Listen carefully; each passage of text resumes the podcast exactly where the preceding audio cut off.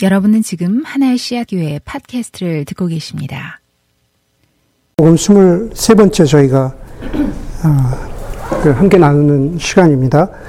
어, 설교를 준비하면서 보는 것, 그, 혹은 듣는 것에 대한 사람들의 그 스팬이 혹은 인내력이 어, 점점 짧아지고 있죠. 그렇죠. 그 일반적인 현상인 것 같습니다.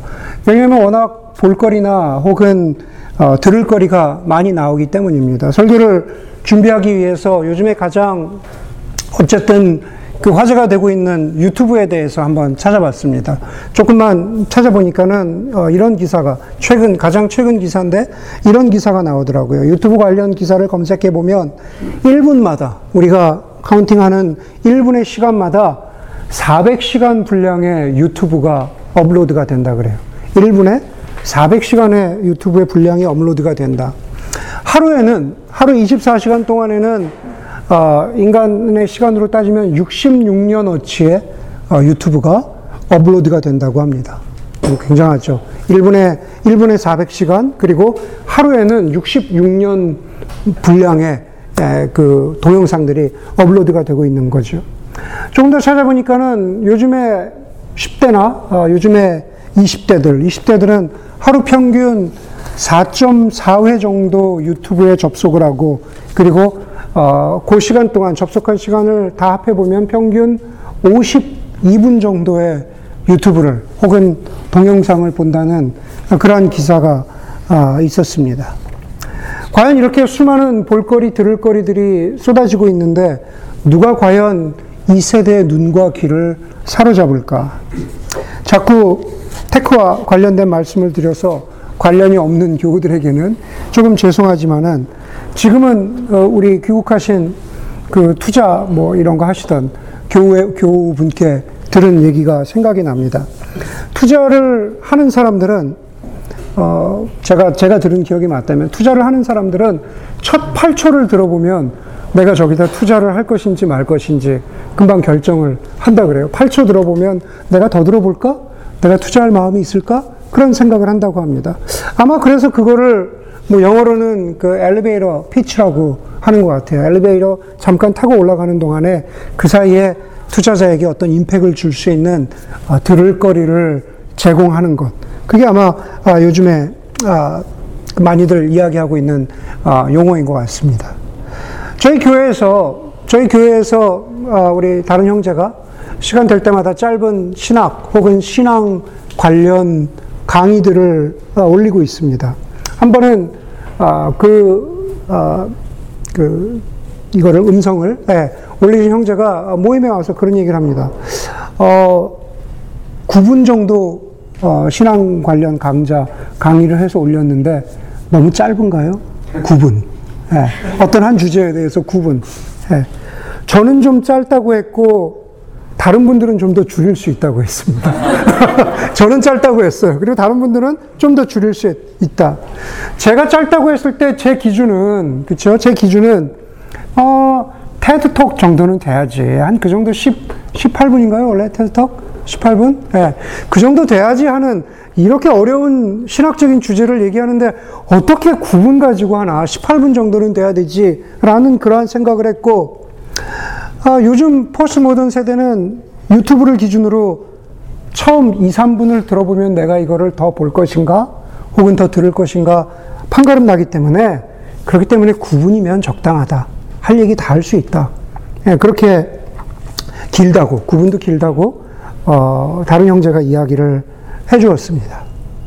그렇기 때문에, 그렇기 때문에 어, 매주 여러분들은 저의 설교를 평균 30분에서 33분 혹은 37분이 될 때도 있고 교회 설교 아, 설교 이 동영상을 쭉 찾아보시면 아주 길 때는 어, 한 47분이 될 때도 있고 한 1년에 한두 번 정도 한 번 정도 어, 제가 소위 삐를 받으면 한 50분 정도 될 때도 있습니다. 네, 50분 정도 될 때도 있습니다. 여러분 제 설교의 내용이 좋고 안 좋고를 떠나서 네, 내용의 어떤 어, 좋다 안 좋다를 떠나서 제 설교에 대한 여러분의 인내심은 몇 분이면 넘어갑니까? 아, 좋은데 좀 귀신데? 자꾸 시계 보고 몇 분이면 넘어가십니까? 반대로 여러분들이 생각하기에 저는 평균 몇 분으로 설교를 줄여야 될까요? 네, 18분? 저는 여기에다가, 저는 여기에다 15분이라고 써놨어요. 네, 네, 세상을 바꾸는 15분? 그래서 15분으로 줄여놨습니다. 여러분, 오늘 본문은, 오늘 본문의 대부분은 씨 뿌리는 사람에 대한 비유입니다. 성경에도 보면은 씨 뿌리는 사람에 대한 비유라고 소제목, 소제목을 달고 있고, 우리도 흔히 그렇게 알고 있습니다. 그리고 이 비유에 대한 설교를 많이 들었고, 사실은 성경 공부도 많이 했습니다. 그래서 이 비유의 핵심을 안다고 생각합니다. 안다고 생각합니다. 그렇기 때문에 아마 아까 성경을 읽거나 들을 때부터 간혹 어떤 사람들은 듣지 않기로 결정했을지도 모릅니다. 네, 들을 때부터 듣지 않기로. 왜냐하면 듣지 않아도, 듣지 않아도 안다고 생각하기 때문입니다. 사실은 엄밀하게 얘기하면 제목부터 잘못됐습니다. 씨 뿌리는 사람의 비유라고 하지만 사실 비유를 곰곰이 읽어보면은 씨 뿌리는 사람에게 초점이 가 있지 않습니다. 씨 뿌리는 사람에게 대해서는 그렇게 많은 말을 하지 않습니다. 오히려 우리가 보는 대로 설명을 예수님이 설명해 주신 대로 씨가 뿌려지는 여러 종류의 땅들에 대해서 초점이 맞추어져 있습니다. 그렇기 때문에 이 비유의 제목을 바꿔야 한다면 씨를 뿌리는 것과 그리고 땅에 대한 비유라고 말하는 것이 어쩌면 더 적절할 것 같습니다. 저와 여러분들이 알고 있는 이 비유의 핵심은 무엇일까? 이미 여러분들이 이미 알고 있는 이 비유의 핵심은 무엇일까? 아주 간단하게 이야기하면, 어, 그러면 우리가 좋은 땅이 돼야죠. 우리가 30배, 60배, 100배 열매를 많이 맺는 그러한 인생이 돼야죠. 그러한 그리스도인이 돼야죠. 예. 예수님이 인정하시는 좋은 열매 맺는 인생. 그런 삶이 돼야죠. 그것을 비유의 핵심이라고 알고 있습니다. 여러분, 네 종류의 땅이 나오는데, 여러분, 우리 모두는 좋은 땅이 되기를 원합니다. 그렇죠? 네, 나쁜 땅이 되기를 원하는 사람 없습니다. 어떻게 좋은 땅이 될 수 있습니까? 저와 여러분들은, 저, 저 여러분들의 소위 마음 밭은 어떻게 하면 좋은 땅이 될 수 있을까? 원래부터 좋은 땅이 있었던 걸까? 아니면 오늘 본문에서 이야기하는 대로 거꾸로 이야기하면 그럼 반대로 원래부터 나쁜 땅도 있는 걸까? 아마 그럴 수 있겠죠. 사람의 타고난 성품에 따라 잘 경청하는 사람이 있을 것이고, 흔히 그것을 나쁜 땅이라고, 오늘 나쁜 땅에 앞에 나오는 세 가지 비유에는, 어, 해당되진 않지만, 어, 무엇인가, 어, 어, 무엇인가를 자꾸 비판적이고, 무엇인가 들으려 하지 않는 그런 땅도 있는 것이, 있는 것이 사실입니다. 좋은 땅이면 좋겠지만, 좋은 땅이면 좋겠지만, 그럴 수 없다면, 정말 누가 보기에도 나쁜 땅은 되고 싶지 않다라는 게 바로 우리 모두의 마음일 겁니다. 조금만 내륙 쪽으로 운전을 해서 들어가면은 무엇을 심어도 잘 자라는 어, 1년에 세 번 농사를 지어도 무엇인가 심어도 무조건 잘 자라는 캘리포니아와 같은 비옥한 땅이 되고 싶은 마음이 우리 마음이지만 바로 그 옆에 있는 데스밸리 같은 땅은 되고 싶지 않다라는 게 우리의 마음입니다. 예수님은 자신의 주변으로 모여든 무리에게 첫 번째 무리죠. 그냥 일반 사람들입니다. 대중들입니다. 무리에게 네 가지 땅에 대해서 말씀하셨습니다. 길가, 돌짝밭, 가시덤불, 그리고 좋은 땅. 뿌려진 씨앗에는 차이가 없습니다. 저 뿌려진 씨앗은 다 똑같은 씨앗입니다. 흔히 말씀이라고 하는 씨앗입니다. 차이가 있다면은 땅의 상태에 차이가 있는 거죠. 예수님이 이 비유를 대중들에게, 무리들에게 말씀하신 다음에 8절에서 결론적으로 이렇게 정리하십니다. 들을 귀 있는 자는 들어라. 들을 귀가 있는 사람은 들어라. 구절을 보니까는 대중이 아니라 일반 사람들이 아니라 예수님의 제자들이 묻습니다. 제자들이 이 비유가 무슨 뜻인지 예수께 물었다. 예수님은 무리에게 선포하셨지만 그 뜻풀이는 제자들에게 하고 계십니다. 여러분 이걸 잘 주목하셔야 돼요. 일반 사람들, 대중을 향해서 말씀하셨지만 해석은 제자들에게 하고 계신 겁니다. 마치 제자들을 편애하시는 것 같아요. 야, 모여봐. 너에게만 이야기해 줄게. 10절이, 10절이 마치 제자들을 편애해서 제자들에게만 무엇인가 특별한 것을 주시는 예수님의 편견처럼, 편애처럼 보입니다. 10절을 보시면 너희에게는, 제자들이죠. 너희에게는 하나님 나라의 비밀을 아는 것을 허락해 주셨다. 그러나 다른 사람들에게는, 일반 사람들에게는 비유로 말하였으니 그것은 그들이 보아도 보지 못하고 들어도 깨닫지 못하게 하려는 것이다. 아무리 들어도 깨닫지 못한다는 겁니다. 아무리 열심히 이해하려고 애써도 저 사람들은, 저 사람들은 하나님 나라의 비밀을 알 수 없고 너희들은 내 제자니까 내가 아끼고 사랑하니까 특별히 너희에게는 알려줄게 라고 말씀하시는 것 같아요. 그렇죠? 운명론 같고 결정론 같습니다. 땅의 비유로 말하자면은 원래부터 좋은 땅이 있었고 아무리 노력해도 좋은 땅이 될 수 없는 사막과 같은 땅이 있다고 말씀하시는 것 같아요. 그렇죠? 저 사람들은 그냥 그냥 원래 저렇게 안 좋은 땅이야. 아무리 들어도 이해할 수 없어. 그렇게 말씀하시는 것 같습니다. 제자들은 태어날 때부터 좋은 땅이고 저 무리들은 길가나 돌짝밭이나 가시덤불 같은 그러한 상태이니 자신의 운명은 그대로 받아들이고 살라고 하는 것 같습니다. 과연 그런 것일까? 과연 그런 것일까? 다시 8절로 돌아가면 예수님이 비유를 말씀하신 다음에 8절에서 이렇게 말씀하시죠. 들을 귀 있는 사람은 들을지어다. 들을 귀가 있는 사람은 들을지어다. 네. 여러분, 들을 귀가 있는 사람 누굽니까? 여기서 들을 귀가, 모두가 귀를 가지고 있잖아요. 듣지 못한 것 아니잖아요. 그러면 여기서 들을 귀라는 것은 무엇인가 다른 것을 말씀하고 있는 겁니다. 여러분, 여기서 들을 귀를 가진 사람은 한마디로 이야기하면은 제자들입니다. 예, 제자들이에요. 복음서를 통해서 보면 마태복음이나 마가복음이나 누가복음, 요한복음, 사복음서를 다 보면은 제자들은 소위 제자들이라고 일컬음을 받는 사람들은 예수님의 말씀을 흘려듣지 않았습니다. 예수님의 부르심을 무시하지 않았어요. 그렇죠? 우리가 잘 알고 있는 대로 너는 그물을 버려두고 나를 따르라 하신 예수님의 부르심을 무시하지 않았습니다. 예수님의 말씀을 들을 길을 가지고 진지하게 듣고 그리고 고민하고 인생의 결정을 내린 제자들을 말씀하고 있는 거죠. 그 제자는 베드로이기도 하고 그 제자는 안드레와 야고보와 요한이기도 하고 그 제자는 바돌로메이기도 하고 여러분 바로 그 제자들이 들을 기가 있는 사람들, 말씀을 들었고 예수를 따라, 따르, 예수를 따르기로, 하나님 나라 복음을 믿기로 결정했던 그것이 참 들을 기가 있는 사람들, 들었던 사람들에 대한 예수님의 확인입니다.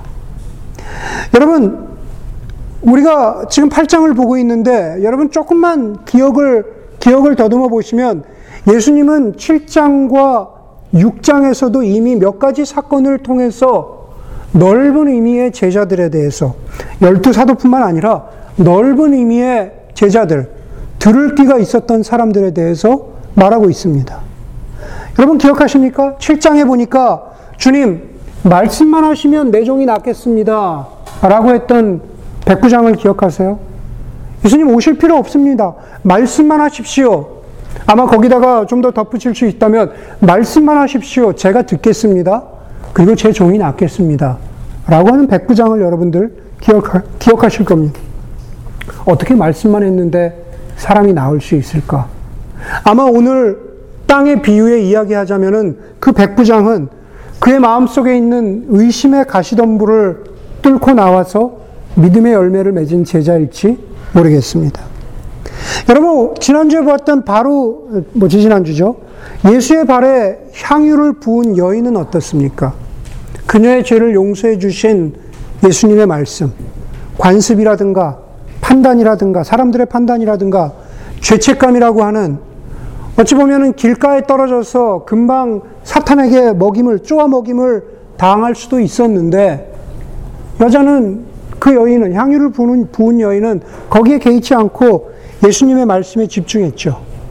예, 그래서 그 여인은, 향유를 부었던 여인은 그 여인의 삶 속에서 소위 은혜의 열매를 맺었습니다. 아니, 오늘 본문이 시작한, 우리가 쓱 흘려듣고 말았지만 8장 1절에서 3절에 나오는 여자 제자들은 또 어떻습니까? 아니, 어떻게 여자가, 그 당시에 중동의 풍습이죠. 아니, 어떻게 여자가 모든 것을 버려두고, 어, 이렇게 세상으로 나와서 남자를, 랍비를, 선생을 쫓아다닐 수 있을까? 아니, 어떻게 여자가 오해와 손가락질과 또 어찌 보면은 어, 위해를 당할 수도 있는 그 두려움의 돌짝밭 같은 상황 속에서 그 여자 제자들은 하나님 나라 복음을 믿었고 그리고 그 말씀에 싹이 돋아났다가 물기가 없어서 마르지 않고 그 여자 제자들의 삶 속에서 정말로 열매를 맺었던 거죠. 그래서 여러분 성경을 보시면 알지만 예수님이 십자가에 달려 돌아가실 때까지 마지막까지 예수를 배신하지 않고 헌신의 열매를 드렸던 것은 여자 제자들이죠. 예. 여인들에게 복이 있을지어다. 아마 예수님이 그렇게 말씀하실 것 같아요. 예. 믿음의 열매, 은혜의 열매, 혹은 헌신의 열매. 바로 이런 사람들이 들을 길을 가진 사람들이라는 거죠.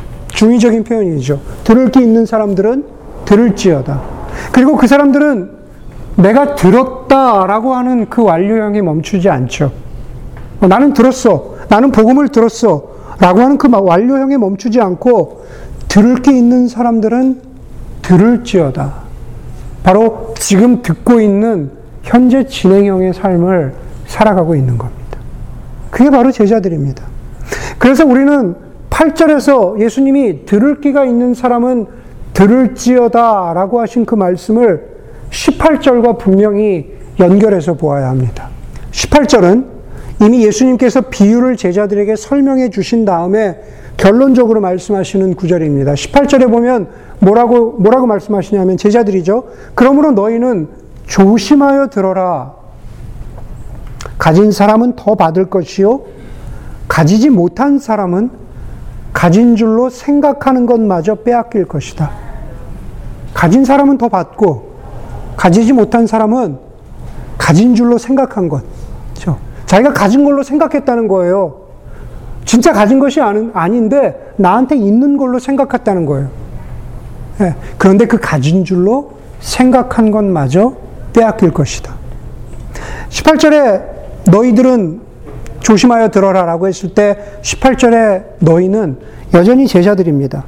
그렇죠? 그리스도인이 제자들이라면 여전히 여러분들입니다. 저와 여러분들이에요.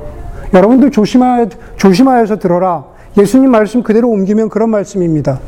너희들 조심해서 들어. 가진 사람은 더 받을 것인데, 너 가진 줄로 생각하니? 잘못하면 그것도 빼앗긴다. 그렇게 말씀하시는 겁니다. 여러분, 예수님이 그 사람들에게 조심하여 들으라고 말씀하십니다. 무엇을 조심하라는 걸까? 너희가 듣는 것을 조심하여 들으라는 내가 지금 너희에게 무엇인가 가르쳐 주고 있는데 내가 가르친 것 중에서 그 내용이 잘못된 게 있을 수 있어. 그러니까 비록 내가 선생이지만 내가 가르친 것 중에서 옥석을 가려라 라고 하는 그 내용에 대한 조심함일까요? 예. 네. 그게, 그걸 얘기하는 게 아니죠. 그렇죠? 예수님 가르쳐 주신 것들 중에, 예수님 가르치신 것 중에 옥석을 가려야 할 만큼 잘못된 내용이 없습니다. 예, 하나님 나라 복음에 그런 내용이 없어요. 그렇기 때문에 예수님이 제자들에게 우리에게 너희는 조심하여 들어라 라고 말씀하는 것은 바로 이런 겁니다. 난 이미 다 알아. 나 오늘 목사님 무슨 설교할지 다 알아. 예, 좋은 땅에 대한 열매를 맺어야지. 어, 좋은 땅에 대한 열매를 맺어야지. 어, 성경 보는 척 하면서 뭐라도 검색이라도 해봐야겠다. 그러지 말라는 거예요. 내가 이미 다 들어서 알고 있고 내가 이제는 더 들을 필요가 없다고 스스로 생각하는 태도의 조심함에 대해서 들으라는 겁니다. 태도의 조심함을 가지라는 겁니다. 너희 조심해서 들어. 네. 다 들었다고 귀를 닫지 말고 계속 들어. 라고 예수님이 말씀하시는 거예요. 씨앗에 대해서, 씨앗은 말씀이라고 예수님이 풀이해 주셨는데, 씨앗에 대해서, 말씀에 대해서 이렇게 조심하는 태도가 전혀 없었던 사람들이 누굴까요? 오늘 본문에서 예, 바로 바로 이 앞에 7장에 나온 바리새인들이죠. 6장 7장에 걸쳐서 나오는 바리새인들입니다. 바리새인 시몬은 비록 예수님을 자기 집에 초대했지만은 예수님에 대한 진정한 경외심이 없었습니다. 존경이 없었습니다. 그렇죠. 예. 여러분 현대 바리새인들이라면 누구일까요? 현대 바리새인들. 내가 다 알아. 예, 라삐지만 무슨 얘기 할지 알아. 아마 여러분 현대에서 지금 현대 크리스천 그룹들 가운데에서 가장 대표적인 바리새인들을 이야기하려면 예, 바로 저와 같은 목회자일 겁니다. 예, 저와 같은 목회자입니다. 예, 저도 간혹 저도 간혹 남의 설교를 듣습니다. 예, 제가 링크를 걸어놓고 설교를 듣는 딱 두 분의 목회자가 있어요. 그렇지만 매주 듣지 않아요. 간혹 들어요. 간혹 듣는데 어떤 설교는 처음에 들어보면 아 이렇게 전개되겠구나라고 알고 예, 귀를 닫습니다. 예, 끕니다. 제 바리새인이죠. 예. 현대의 목회자들 바리새인들은 예, 예수님 시대의 바리새인들과 다르지 않습니다. 자기 얘기를 하기에 바쁩니다. 저도 마찬가지입니다. 많은 경우에 저도 자기 얘기를 하기에 바쁩니다. 예, 그래서는 안 됩니다. 여러분 조심하지 않으면 벌어지는 결과가 제가 이미 말씀드렸죠. 참혹합니다. 18절 마지막 부분이죠. 가지지 못한 사람은 가진 줄로 생각하는 것마저 빼앗길 것이다. 가진 줄로 생각한 것을 빼앗긴 제자가 있었습니다. 여러분, 제자는 다 괜찮았어요. 시작은 다 괜찮았어요. 그렇죠? 들을 기가 있었잖아요. 제가 아까 말씀드린 대로 삶의 결단을 내렸잖아요. 네, 복음을 어느 정도 받아들였잖아요. 예수님을 주님으로 인정했잖아요. 자기가 다 가졌다고 생각했어요. 그런데 가진 줄로 생각한 바로 그것을 빼앗긴 제자가 있었습니다. 누굽니까? 가론 유다죠. 가론 유다입니다. 그런 제자였습니다. 10절 말씀대로 하면은 그 제자는 하나님 나라의 비밀을 아는 것이 허락된 사람이죠. 하나님 나라의 복음의 영광을 받아들이기에 부족함이 없는 사람이었어요. 시작은 그랬어요. 시작은 괜찮았습니다. 가론 유다도 들을 귀가 있었습니다. 열린 귀를 가지고 있었습니다. 그런데 예수님 뭐라 그러셨죠? 너희 조심하여 들어라 라고 했는데 조심하지 않았어요. 다 안다고 여겼는지 모르겠고, 아니 어쩌면은 어, 이, 이 나오는 앞에 나오는 세 가지 밭에 하나에 해당되거나 마음밭에 하나에 해당되거나 아니면 그것들이 여러 가지로 섞여 있었는지 모르겠습니다. 그 결과는 비참했죠. 그는 가진 것을 빼앗겼습니다. 말씀대로 그의 인생 가운데 어느 시점에서는 그의 인생 가운데 어느 시점에서는 하나님 나라의 비밀, 하나님 나라 복음의 영광스러움을 소유했는데 예, 그것을 빼앗겼습니다.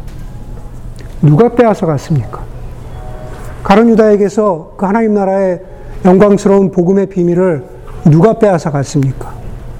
아무도 빼앗아 가지 않았어요. 자기가 잃어버렸습니다. 아무도 빼앗아 간게 아니라 자기가 잃어버렸습니다. 잃어버리게 된 그 계기는, 잃어버리게 된 그 시작은 가진 줄로 여기, 여기고, 자기가 다 가졌다고 여기고, 조심하지 않고 교만했기 때문입니다. 더 이상 들으려고 하지 않았기 때문입니다. 반대 경우의 사람들도 있습니다. 그게 바로 오늘 본문에서 누가복음의 저자 혹은 마가복음의 저자가 예수님의 어머니와 예수님의 형제들을 바로 이 비유의 마지막에 넣어놓은 그 까닭입니다. 예수님의 어머니와 형제들 19절에 보면은 이 비유가 다 끝났는데 19절에 보면은 예수님의 어머니와 형제들이 예수님을 찾아옵니다. 그리고 사람들이 예수님께 전합니다. 선생님의 어머니와 형제들이 밖에 서서 선생님을 만나고 싶어 합니다. 그러자 예수님이 대답하죠. 하나님의 말씀을 듣고 행하는 이 사람들이 나의 어머니요, 나의 형제들이다. 어머니와 형제들이 찾아왔습니다. 예수님이 고개를 돌리고, 제자들을 보면서 하나님, 하나님의 뜻대로 행하는 이 사람들이 내 형제요, 내 어머니다. 진짜 가족들에게 눈길을 주고 있지 않은 겁니다. 같은 사건을 기록하고 있는 마가복음에 보면은 예수님이 조금 더, 예수님의 그 어조가 조금 더 분명해 보입니다.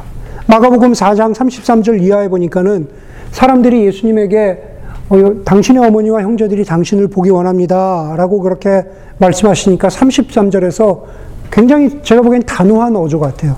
누가 내 어머니며 누가 내 형제들이냐? 음, 어머니에게 상처 주겠죠. 저 어머니 마리아에게 상처 주겠죠. 누가 내 어머니이면 누가 내 형제들이냐? 완전히 선을 긋듯이 말씀하십니다. 그러면서 누구든지 하나님의 뜻을 행하는 사람이 내 어머니요, 내 형제요, 내 자매요, 내 가족이다. 라고 말씀하십니다. 여러분, 누가복음 21장에 하나님의 말씀을 듣고 행하는 이 사람들이 내 어머니고 내 가족이다라고 하셨을 때 예수님의 그 말씀은 예, 예수님의 그 말씀은 바로 누구를 향하고 있는 겁니까? 제자들을 향하고 있는 거죠. 하나님의 뜻을 행하는 사람, 하나님의 말씀에 따라 순종하면서 살아가는 사람, 바로 그 사람들은 듣는 사람들이죠. 듣지 않고는 그렇게 할 수 없습니다. 듣지 않고는 하나님의 뜻을 따라 살 수가 없는 겁니다. 내가 들었던 것에서 멈추지 않고 계속 말씀을 듣고 그 뜻을 행하는 사람들이죠. 그런 제자들이 하나님의 하나님 나라의 비밀을 알게 되는 것은 당연합니다. 너희들에게는 하나님 나라의 비밀이 허락, 허락 되고 저 밖에 있는 사람들에게는 그 듣는 것이 허락되지 않았다. 이해하는 것이, 깨닫는 것이 허락되지 않았다. 그것은, 그것은 예수님이 이 사람들과 이 사람들을 편애해서 그러시는 것이 아니라 바로 이 사람들이 들을 길을 가지고 계속해서 들었기 때문에 말씀을 향한 자신의 마음, 자신의 마음이 말씀을 향해서 향, 향해 있었기 때문에 자연스럽게 하나님 나라의 복음의 비밀을 알게 될 수밖에 없다고 그렇게 말씀하신, 말씀하신 겁니다. 누구를 편애해서가 아니라는 겁니다. 여러분, 예수님이 이 말씀을 시작하실 때, 예수님이 이 비유를 말씀하실 때, 예수님의 진짜 어머니와 형제들은 예수가 귀신 들렸다고 오해할 정도로 하나님 나라 비밀 바깥에 있던 사람들이죠. 그렇죠? 네. 예수님 오해했잖아요. 가족이지만 예수님에 대해서 오해했어요. 어머니 마리아가 그 아들을 보면서 저 귀신 들렸나? 형제들도 보면서 귀신 들렸나? 예수님이 말씀하시던 복음의 의미를 이해할 수 없었던 사람들입니다. 그러니까 하나님 나라 비밀의 바깥에 있었죠. 그런데, 그런데 복음서의 마지막을 보면, 예수님의 십자가의 마지막을 보면 어떻게 됩니까? 네. 바깥에 있었던, 바깥에 있었던 예수님의 어머니와 형제들이 하나님 나라 안으로 들어오죠. 그렇죠? 하나님 나라 안에 있었다고 여겨졌던 가론 유다는 어떻게 됩니까? 바깥으로 나가게 되죠. 네, 바깥으로 나가게 됩니다. 여러분 대표적으로 서신서에 나오는 마지막 야고보서를 쓴 그 야고보 누굽니까? 예수님의 형제 야고보잖아요. 예수님의 형제 야고보거든요. 자기 형제 예수에 대해서 귀신 들렸다고 그렇게 오해했던 사람이 마지막에는 야고보서를 쓸 정도로 하나님 나라 복음의 한가운데로 들어와 있는 들을 기가 있는 사람이 되었던 겁니다. 여러분, 원래부터 좋은 땅과 원래부터 나쁜 땅은 없습니다. 좋은 땅이기도 하다가 나쁜 땅이기도 합니다. 음. 우리의 신앙의 우리의 신앙의 여정이 그렇습니다. 저는 저는 늘 좋은 땅일까요? 아니 저도 그렇지 않아요. 하루에도 여러 번 좋은 땅이기도 하다가 나쁜 땅이기도 합니다. 예, 저도 그렇습니다. 여러분 어떻습니까? 아마 여러분도 저와 그렇게 크게 다르지 않을 겁니다. 하루에도 수십 번 좋은 땅과 나쁜 땅을 반복해서 오가는 것이 우리의 삶이고 우리의 영혼이고 우리의 신앙이 그렇습니다. 길가에 떨어진 것처럼 길가에 떨어진 것처럼 우리는 말씀에 좀 관심을 갖지만 그러나 금방 그 관심이 식어버립니다. 돌짝밭에 떨어진 씨앗처럼 뿌리가 없습니다. 다시 말해서 일관성이 없고 부족한 헌신으로 말라버리는 것이 부족한 헌신으로 말라버리는 것이 우리의 영혼의 상태입니다. 가론 유다가 그랬잖아요. 일관성이 없었잖아요. 헌신이 없었잖아요. 굳이 이야기하자면은 돌짝밭에 떨어진 그러한 그러한 사람 같은 그런 존재가 가론 유다죠.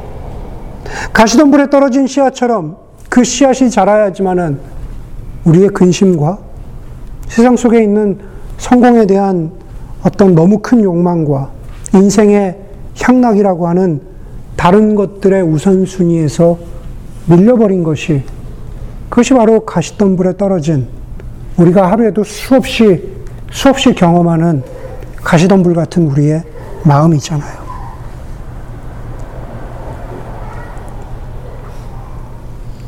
여러분 이 모든 것들을 이 모든 것들을 극복하고 길가, 돌짝밭, 가시덤불 이 모든 모든 흙의 상태를 혹은 밭의 상태를 지나서 나는 지금 좋은 땅에 와 있다 라고 자신 있게 말할 수 있는 사람 저도 그렇고 감히 말씀드리지만 여러분 가운데에도 없습니다.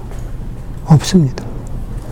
그래서 저는 그것이 우리 인생 같다고 말씀드린 것이고 원래 좋은 땅, 원래 나쁜 땅, 원래 그 상태가 영원히 한 가지 상태로 지속되는 그러한 땅은 없다고 말씀드린 겁니다. 그러나, 그러나 비관주의로 끝나는 것이 아니라, 그래서 목사님 어떻게 해야 될까요? 비관주의로 끝나는 것이 아니라, 그래서 말씀의 핵심은 8절과 18절에 있습니다. 들을 귀가 있는 자는 들을지어다. 너희는 조심해서 들어라. 그런다면 너희가 더 받게 될 것이다. 주님은 지속적으로 끊임없이 듣는 이들은 더 받을 것이라고 격려하십니다. 좋은 땅이 될 것이라고 그렇게 격려해 주시는 거죠. 그리고 그 삶은 우리가 주목하지 않았지만 그 삶은 반드시 더 높이 올려놓은 등불처럼 누구나 다 볼 수 있는 삶이 될 것이라고 말씀하시는 거죠. 좋은 땅에서 열매가 자라는데 등불이 등경 위에 있는데 그것이 어떻게 다른 사람들에게 분명하게 보이지 않겠느냐. 반드시 분명하게 보인다고 말씀하십니다. 여러분, 오늘 설교를, 제가 오늘 설교를 시작할 때 여러분들은 어떤 땅이었습니까? 올해를 시작할 때, 2019년을 시작하면서 여러분들은 어떤 땅이었습니까? 네. 길가, 돌짝밭, 가시덤불, 혹은 좋은 땅. 그것들을 아마 계속 반복하지 않았을까라는 생각을 합니다. 이제 설교를 마치면서 여러분들에게 드리는 도전은 이런 것입니다. 여러분, 어떤 땅이 되기를 원합니까? 네. 열매를 맺는 것이 중요한 것이 아니라 땅이 먼저 되어야죠. 그렇죠? 땅이 되지 않았는데 어떻게 열매를 맺습니까? 네. 어떤 땅으로 되기를 바라십니까? 듣고자 하는 현재 진행형에 그러한 마음이 있으십니까? 들을 게 있는, 그래서 더 받을 수 있는 그러한 삶으로 나아가는 저 여러분들이 되기를 주의 이름으로 간절히 소원합니다. 기도하겠습니다. 기도할 때 하나님,